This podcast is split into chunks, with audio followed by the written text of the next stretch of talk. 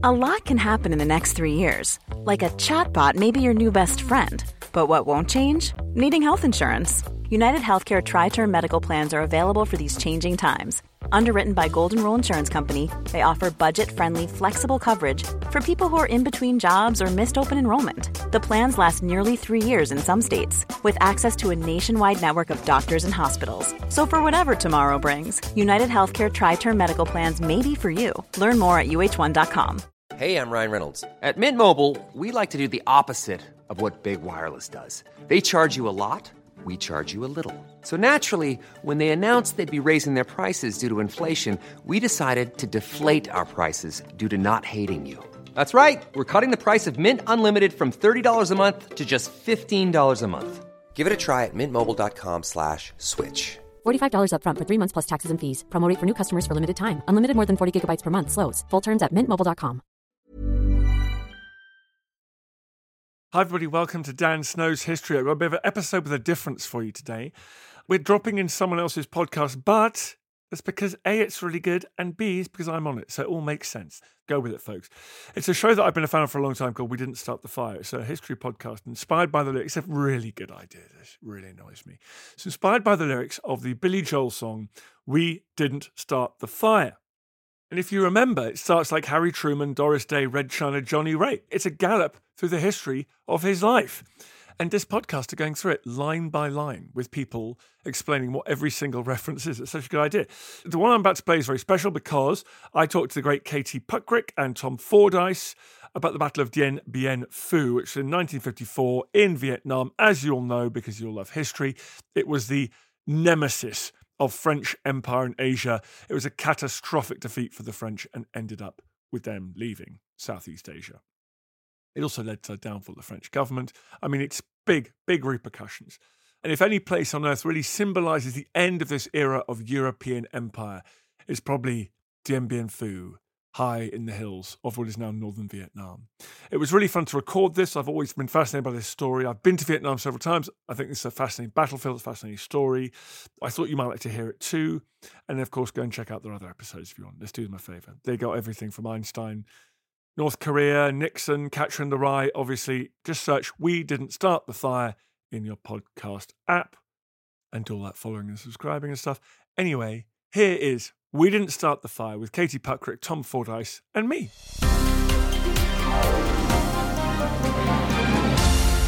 This is We Didn't Start the Fire, the only podcast started by me, Billy Joel.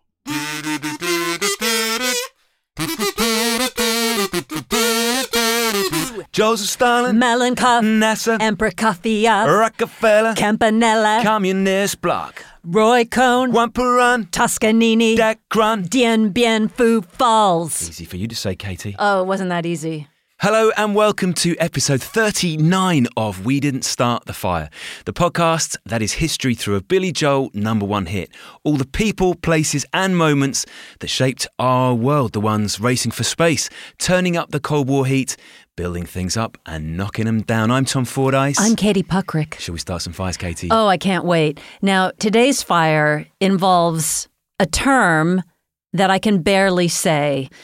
Dien Bien Phu Falls is the lyric, and Dien Bien Phu is a place, Tom. Did you know that? Katie, when I first saw the lyric Dien Bien Phu Falls, I thought it might be a tourist attraction. Some lovely waterfalls No. somewhere in the Far East. And I was very wrong. Very wrong. Um, now, there is somebody who's going to put us on the path of correctness, and I'm really looking forward to this. He is Dan Snow, historian and host of the beloved History Hit podcast. History Hit. Uh, Dan, hi. Hey, and by the way, can I just stop you there? No. It is a great tourist attraction. What, do you, what the hell do you guys do on vacation? Waterfalls. Uh, what the first thing I did when I went to Vietnam was go Dien Bien Phu. Did you go to the Coochie tunnels? Of course I did. yeah. Could you get in them? No, no, I got stuck. Dan, I don't know if you know this, but your aunt, the historian Margaret McMillan, has already been forging a trail here on We Didn't Start the Fire. Get out of here. She Yeah. get on. yeah, She's been she was our expert for the H bomb show and the England's got a new queen. That's so cool. Yeah, so you have uh, some big stilettos to fill here. Uh, Dien Bien Phu refers to the pivotal battle of the First Indochina War and the Viet Minh's victory over the colonial French, who had their hindquarters kicked six ways to Sunday. But to get there, we got to rewind. What were the origins of the conflict, Dan? Uh, in 1914, 85% of the world's population was governed by Europeans. European empires covered nearly every part of the globe. There's very, very few bits of the globe. China, for example, bits of China which which didn't have well, were not incorporated into European empires.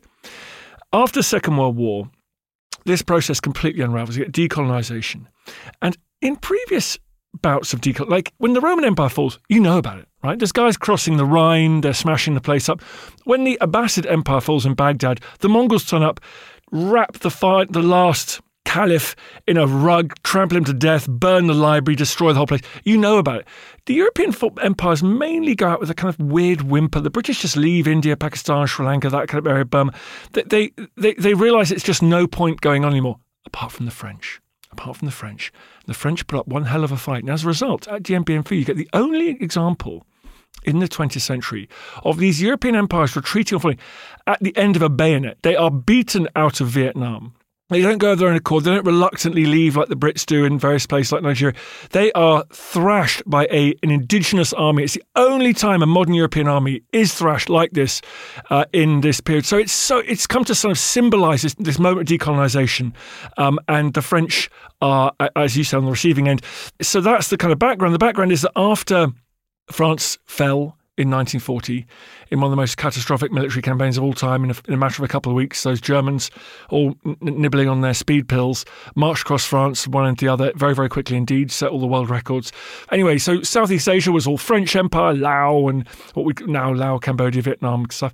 The Japanese moved in there after the French fell to the Germans. The Japanese kind of moved in to deal with their uh, deal with that part of the world. And then in 1945, because the French wanted to kind of reassert their manliness in the world, so their vitality, they go, look, we're back, we're back in the game, we're still a great power.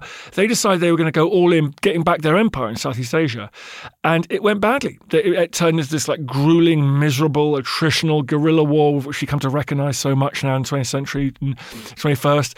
And the French thought, we know what we'll do. We'll bring things to a head. We're going to fight a big old battle. We're going to win. This is it. This is the end of our problems. And just uh, looking a little bit before Dien Bien Phu at uh, the warring factions, I think it's very interesting that you had a a, a very um, dissolute and random cast of characters who were fighting on behalf of uh, the Vietnamese and also uh, the French. So you had like leftover Japanese soldiers. Crazy, yeah. Yeah, and then you had some Axis powers, like former SS officers, coming in on behalf of the French Foreign Legion. a lot of people in 1945 who didn't really want to go and have their day in court. Okay, they did. They done. They'd done some things. They'd been on the losing side, and they'd done some things. They'd done some they shouldn't have done. And so, if you're a Japanese uh, soldier officer and you've been committing war crimes anywhere across Jap- Japan's giant Asian empire, you find a way to slip out, change your uniform, and go and support wh- whoever's in town. By the same token, lots of German, amazingly, SS, Uh, obviously some slope away to Argentina, but many joined the French Foreign Legion, particularly, of course, because a big chunk of what, what the Germans thought of as Germany, Alsace-Lorraine, has now been incorporated back into France. These are actually French citizens now who've been fighting for the Third Reich, often in SS units. So they were they were part of this motley crew, a little bit like Iraq in our lifetime. Sometimes there's there's a situation and mercenaries are required, volunteers are required, and they kind of suck in all the baddest people on the planet. Like a lot of dodgy South African mercenaries turn up in Iraq and Basra, in Baghdad in, in, the, in the early 21st century, um, and obviously we know about the other side, all the kind of Mujahideen folks go.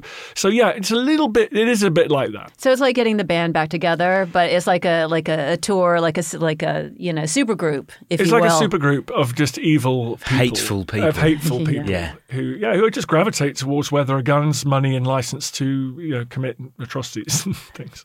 And by the time of this battle, Dan, in 1954, um, what is the state of play? Are France losing heavily? Is this one final hurrah, or do they feel like they're on top? So you got Ho Chi Minh, who's this legendary father of the Vietnamese people. He is he he travelled. He was Vietnamese. He travelled to France. He applied to work in the French colonial administration. He's one of these many characters you get in this time. Not, not unlike some of the Indian um, leaders of independence, not unlike Aung San Suu Kyi's father. They're sort of they, they kind of initially think, well, fine, if we're one great happy empire, multinational empire, let me get involved, and then they experience racism and pushback the, in the colonial centre, and he realises that the French empire is actually just it's just basically French white supremacy, and he gets so while he's in France, he's washing dishes, he's doing jobs, he travels on ships, goes to America, we think, and Britain. He um, lived in Ealing for a while. He becomes an anti-imperialist, and he joins Socialist Party, and eventually is attracted to communism. But part most because it was an engine of decolonisation. He just didn't want to. He just didn't really want the French running Vietnam anymore. And he had, and the tragedy of this whole thing he admired George Washington. He admired Western kind of liberal uh, republicanism. We now think we can be clever after you know, the people that knew him said, look, he'd have been cool with um, if the French leave Vietnam. He'd have been pretty happy to be sort of, be on like a liberal capitalist basis. But he found the only place he'd get a hearing. He wrote these letters to Truman. He wrote letters to people. They all ignored him. The only place to get a hearing is the, is the communist bloc. And they're like, yeah, we hate the Western uh, sort of capitalist empires. So he reached out to President Truman in, the, yeah. in the U.S. Yeah, he reached out and he, and he, he, went he went to the Treaty of Versailles. He was willing to engage in Treaty of Versailles, and of course, everyone ignored him because of basically this kind of inherent racism at the world at that time and the idea that these people were incapable of governing themselves.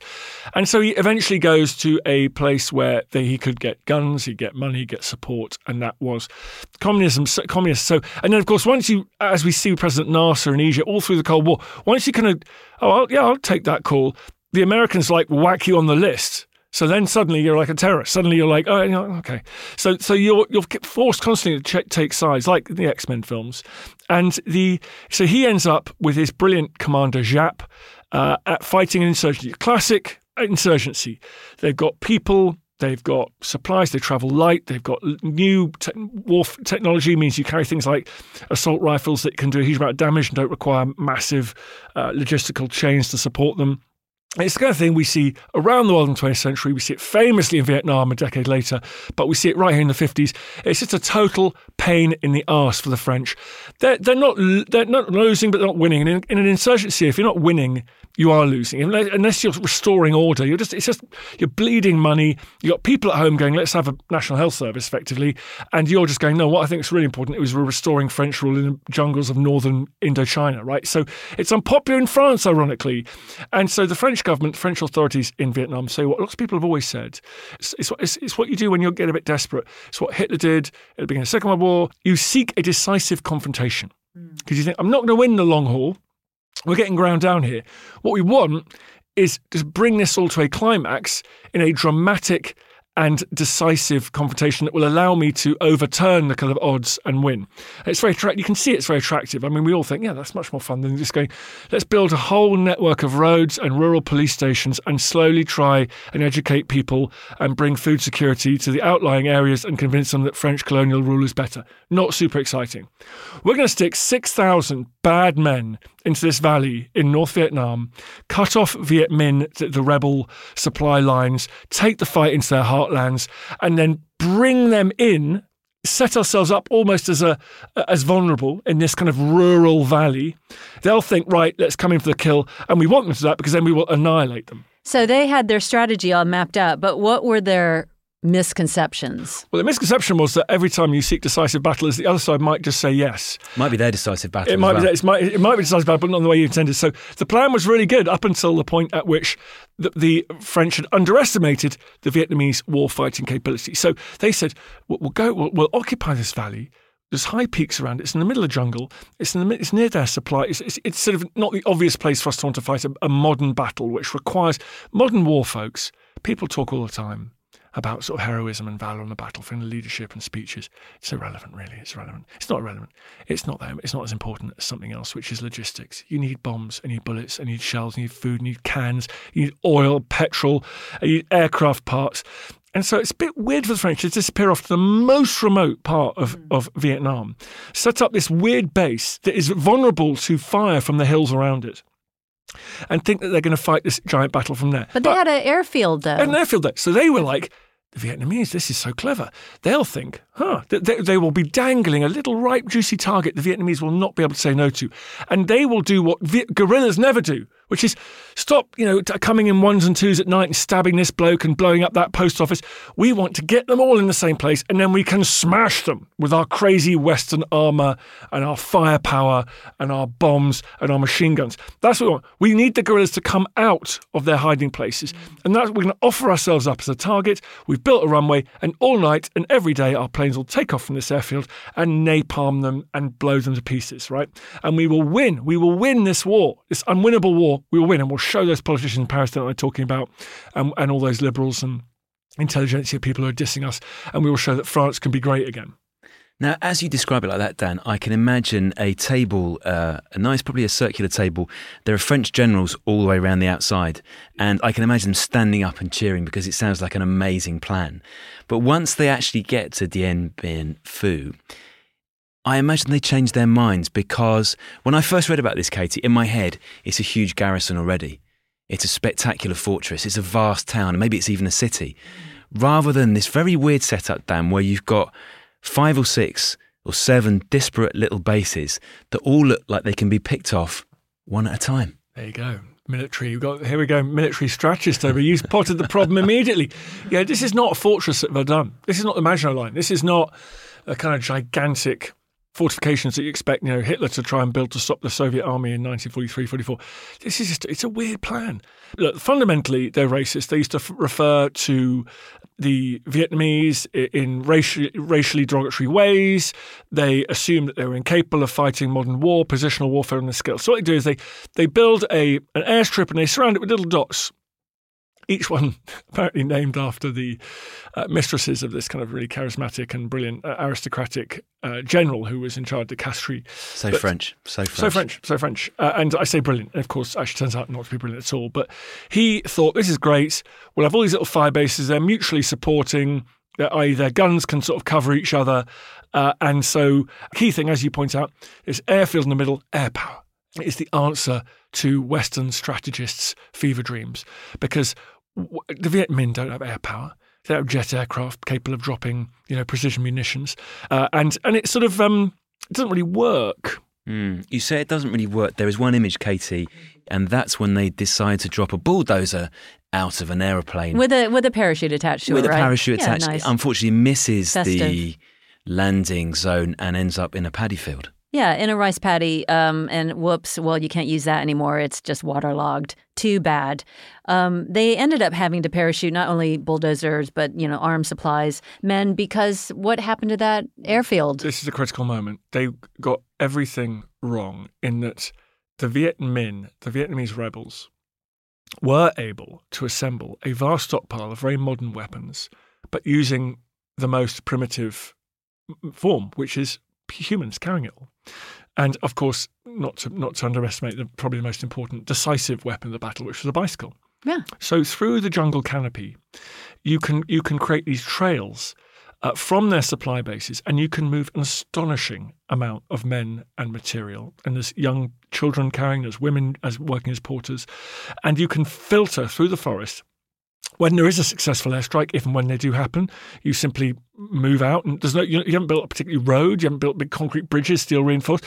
It's brutal, and no European would think of doing it because they're frankly we've lost that kind of that that agrarian toughness that you'd expect in terms of porterage. You know that, that we we rely on vehicles, Europeans. Yeah, we're, French, we're soft. We've gone very soft, right? Yeah. The French rely on um, motor vehicles, transport. So they look at their enemy and think they'll never be able to tow 10 ton guns up through this jungle to mountainous positions to then rain down fire on this base. It's impossible. How are you going to do it? Well, they do it because they disassemble them.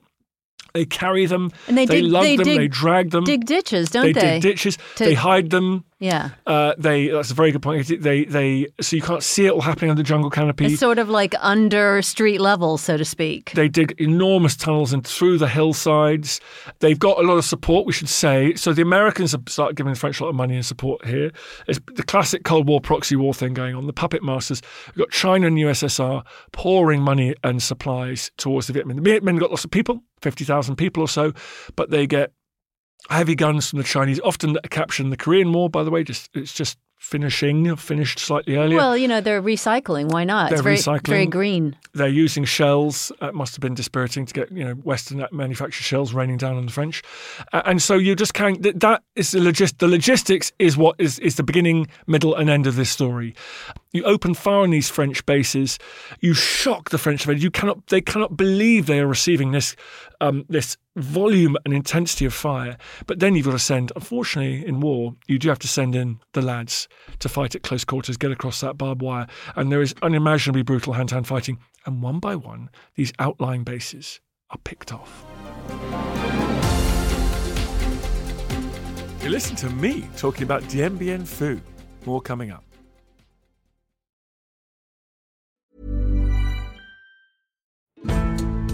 Join us this month on Gone Medieval from History Hit.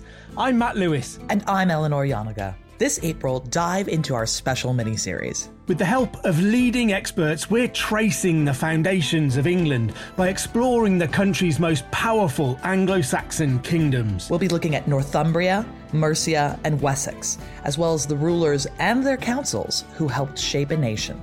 Make sure to get every episode by listening and following Gone Medieval from History Hit, wherever you get your podcasts. When you're ready to pop the question, the last thing you want to do is second guess the ring. At Bluenile.com, you can design a one of a kind ring with the ease and convenience of shopping online. Choose your diamond and setting. When you find the one, you'll get it delivered right to your door. Go to Bluenile.com and use promo code LISTEN to get $50 off your purchase of $500 or more. That's code LISTEN at Bluenile.com for $50 off your purchase. Bluenile.com code LISTEN.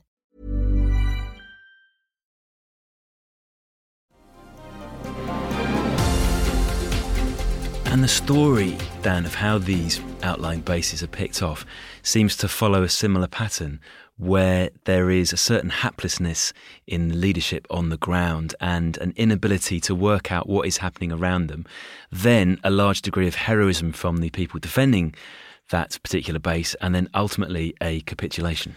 Yeah, so that's that's fair. Um, I think, it, although we we should say the Viet Minh performed brilliantly there as well, so we shouldn't blame. Again, it's tempting to be as a European sort of blame everything on Europeans. I mean, I think not sure the French could do anything differently, really, but but the plan was flawed and the people on the ground then had to live with that and and go through the in, in almost inevitable um, tragedy that uh, unfolded. So yeah, so you bring down massive fires. You said, Katie, there's tunnels being built. So it's it's very like the First World War. You you inch forward trenches. You you provide. You've got unlimited manpower and woman power. So you're digging these unbelievably long trenches. The airstrip is put out of action by the artillery fire that the, the Vietnamese have managed to achieve. And from that moment, they're just done. It's done, done, done. It's only a matter of time. But so the, the artillery fire is smashing the airfield. It's smashing these outlying bases, bringing down unbelievable torrents of fire that no French army was ever expecting from these Asian peasant volunteer guerrilla forces. Yeah, women and children on Peugeot bicycles. Right. So what are they doing? Firing 105 millimeter shells in extraordinary quantities? No, it's not cool. It's not meant to happen, right? so then, also because they've got limited manpower, having attrited, having having ground out. You haven't let them sleep. You haven't defended these bases sleep. You, you you've pounded them. You haven't let them uh, repair their defences. You then send infantry in waves, outnumbering them ten to one. Mm. So waves of human. Like first of all, we again. First of all, we always say, "Oh, Battle of Somme, terrible, you know, incompetent generals." Well, that's exactly what General Giap does in this uh, in this conflict. He softens up the French, and then he just he sends these overwhelming waves of human uh, attack, a human sort of wave attacks at these little bases each one that falls, you then get a foothold, and you then make the other base untenable because they're all mutually reinforcing. The trouble is, they're all mutually, it's pretty destructive when one part falls. It's like a cancer, it will start to spread through the whole system.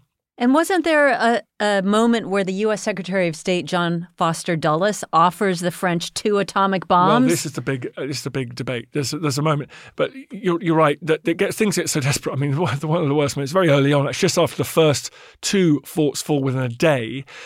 Uh, the artillery commander at the base, like Mr. Artillery, who's meant to be bringing down, you know, fire on the Vietnamese and winning this decisive battle, he takes a hand grenade into his tent and blows himself up, which is bad for morale. No, the, there's bad not for a him lot as of well. Bad, well, it's bad for him. not but- a lot of confidence. yeah, it's like how's the leadership doing? Well, he's okay. So then, so then the French panic and go to the Americans, and say, listen, these guys are communists. You know, com- you know communists, right? We don't like these guys. yeah, remember you don't like yeah, them either. remember, yeah, it's like the, you know, and That's the um, trigger word. Let's, yeah, exactly. That, let's, it's a good, good bit of branding, but they were communists by that stage, and they were being helped by the Chinese, of course.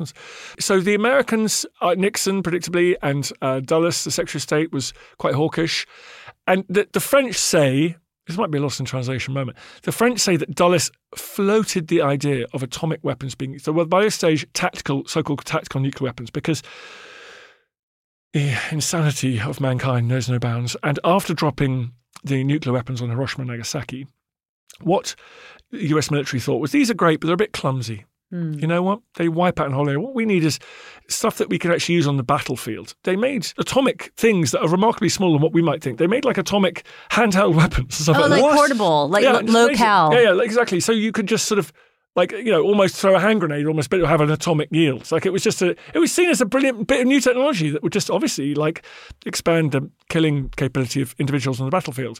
So there were so-called tactical weapons where you would be able to just nuke quite a small area, but you would absolutely be able to destroy it. And then and then the the French would be able to take that terrain straight after. So they did those nuclear tests you may have seen out in the people watching them in Vegas with the sort of funny glasses on. And, and they would have what they do is they drop an atomic weapon and then people would get out their trenches straight away and, and, and march over that terrain and take it, quote unquote. And of course, they suffered terrible health complications and disasters uh, at both at the time and ever since. But well, whatever Dulles suggested, the Americans decided not to do it because it would be potentially catastrophic. but they Um, did throw some money. The U.S. Uh, paid for about 80% of the supplies, didn't they, for the French? Very much so. Very much so, yeah. I mean, the Americans, when you're a kind of globally hegemonic power like the Brits were in the 19th century or the Americans were in the 20th century, there's a great expression.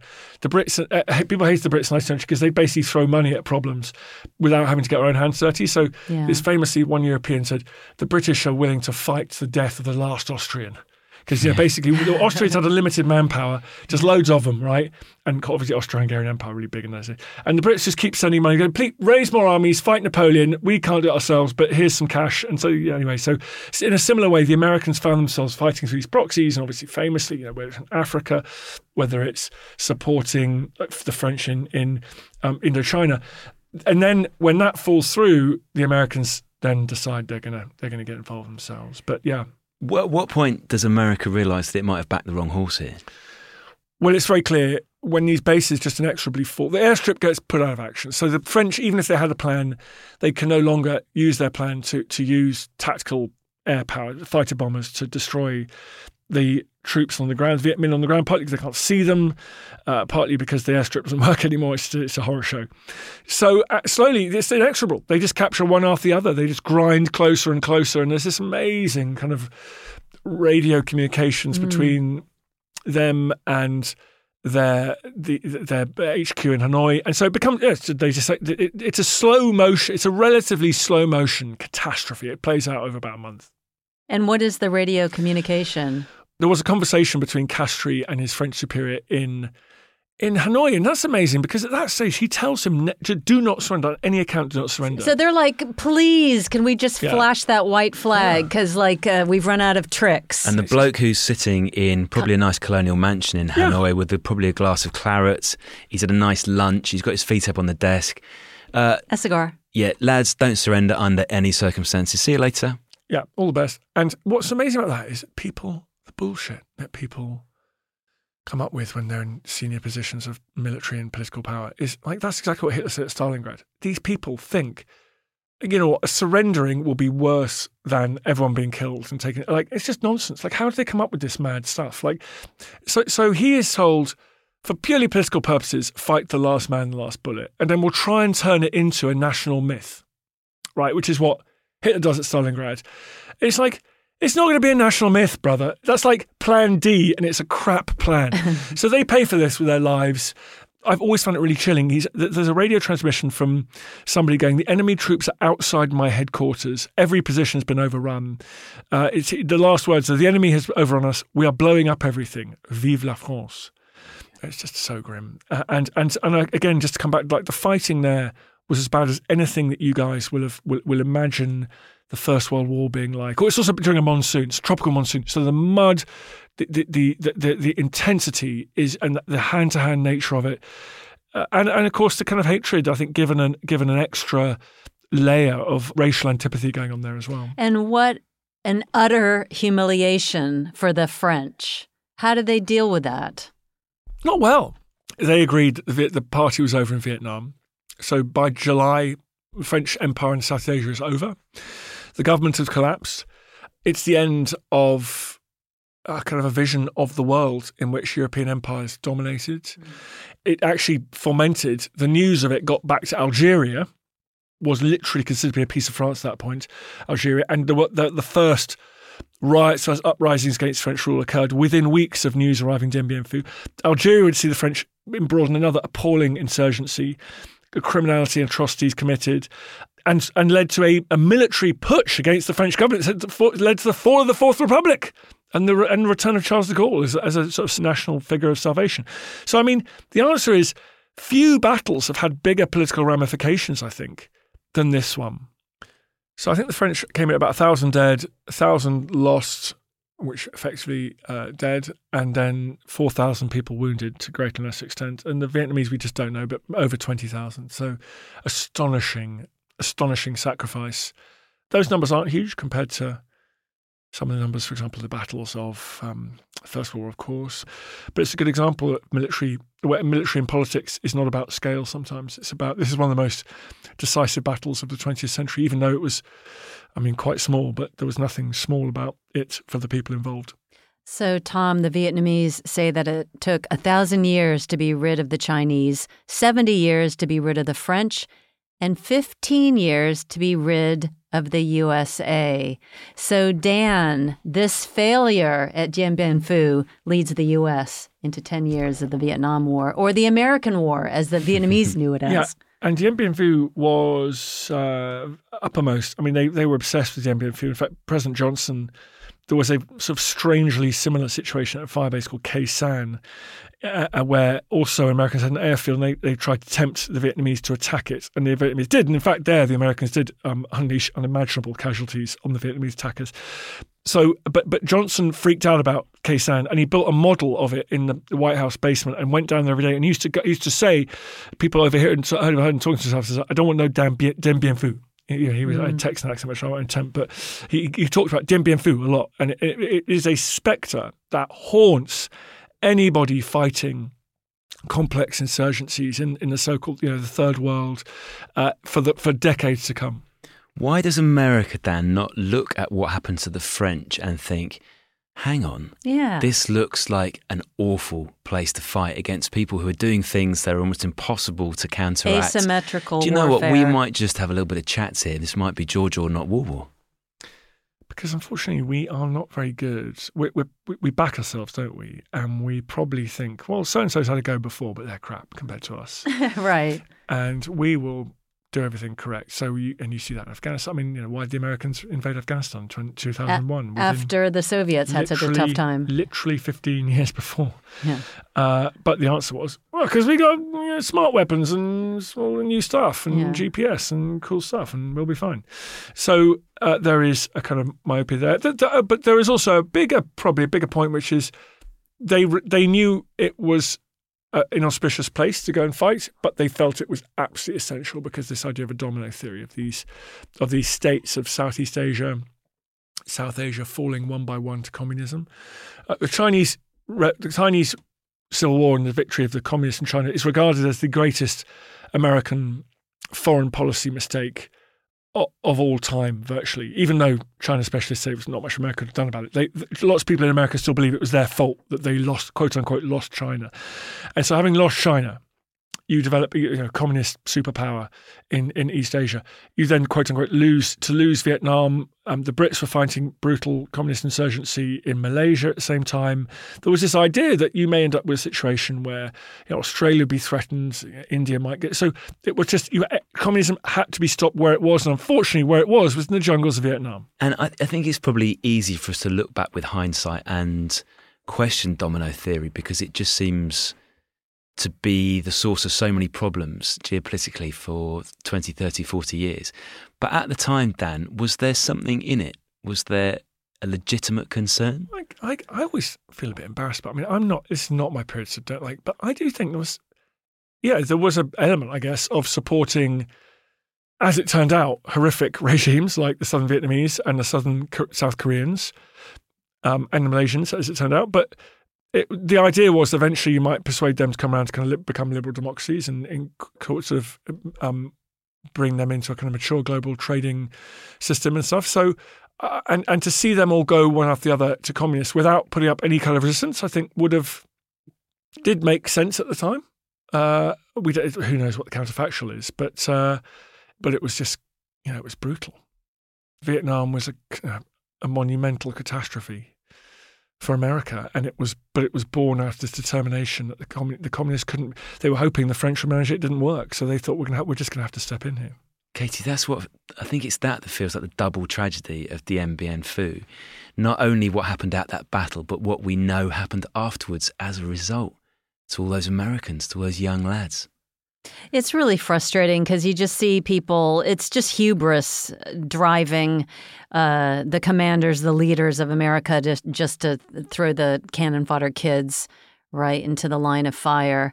But um, just to be completely cheeky, uh, the Vietnamese did get some good French snacks out of the whole situation because uh, baguettes. Still, they still love their baguettes. They still Vietnam, love their baguettes. Um, I mean, that that just seems odd to me. I mean, I'm being flippant, but um, you know, culturally, they picked up a few expressions. They picked up uh, some food, some snacks.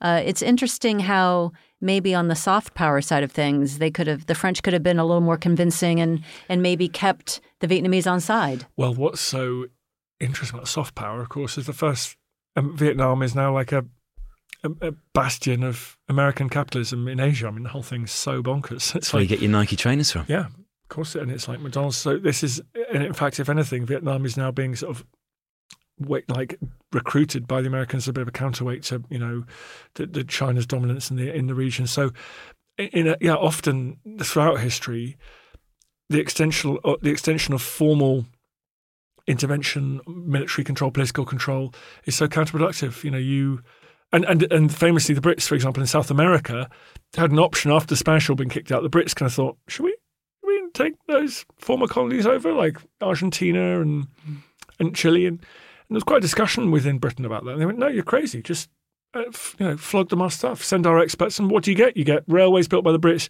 you get football being exported and started in, in Buenos Aires and elsewhere, uh, and actually South South America gets kind of incorporated in so-called informal empire in the 19th century, which which which is kind of crazy. And you think about what the Americans spent and in blood and treasure in Vietnam, um, uh, but it's just yeah, as you say, hubris. And to bring it back to the start, Dan, you can actually go to the remnants of Dien Bien Phu now, and it is not quite a holiday attraction, but you can go and walk around it, and you can, if you are Vietnamese, you can celebrate your great victory. And if you're um, anyone else, you just sort of look on you mighty in despair, right? I mean, it's just um, it's a it's a it's a place of where you, it's, if any place on earth symbolizes the end of the era of European empire, is Dien Bien Phu. It's a graveyard of, of empire. So and so, I think unlike lots of things in this song and other parts of 20th century history that we revere, I think they people will still be talking about this place for centuries to come. Billy did a good thing here, Katie. Billy got it on the nose. Nailed it. Cheers, Dan. Cheers, man. Thank you very much. I feel the hand of history upon our shoulders. All this tradition of ours, our school history, our songs, this part of the history of our country, all were gone and finished. There we go, folks. Dien Bien Phu. Thank you very much for listening. What a place, what a story. Remember, if you want more of these episodes, go and look up the rest of the series now. They've got lots of great episodes. Nixon, Eisenhower, Stalin, Marlon Brando, Marilyn Monroe. Billy Joel did a lot of living. Interesting times. And there's a new episode out every Monday, so go and search. We didn't start the fire, or follow, subscribe now. Meanwhile, Dan Snow's History Hit. We'll be back tomorrow. Hi, I'm Daniel, founder of Pretty Litter. Did you know cats tend to hide symptoms of sickness and pain? I learned this the hard way after losing my cat, Gingy. So I created Pretty Litter, a health monitoring litter that helps detect early signs of illness by changing colors, saving you money and potentially your cat's life. Pretty Litter is veterinarian developed, and it's the easiest way to keep tabs on your fur baby's health right at home. Go to prettylitter.com and use code ACAST for 20% off your first order and a free cat toy. Terms and conditions apply. See site for details. Thank you for listening to this episode of Dan Snow's History Hit. Please follow this show wherever you get your podcasts. It really helps us, and you'll be doing us a big favour. Don't forget, you can also listen to all of these podcasts ad free and watch hundreds of TV documentaries when you subscribe at historyhit.com slash subscribe. As a special gift, you can also get your first three months for just £1 a month when you use code Dan Snow at checkout.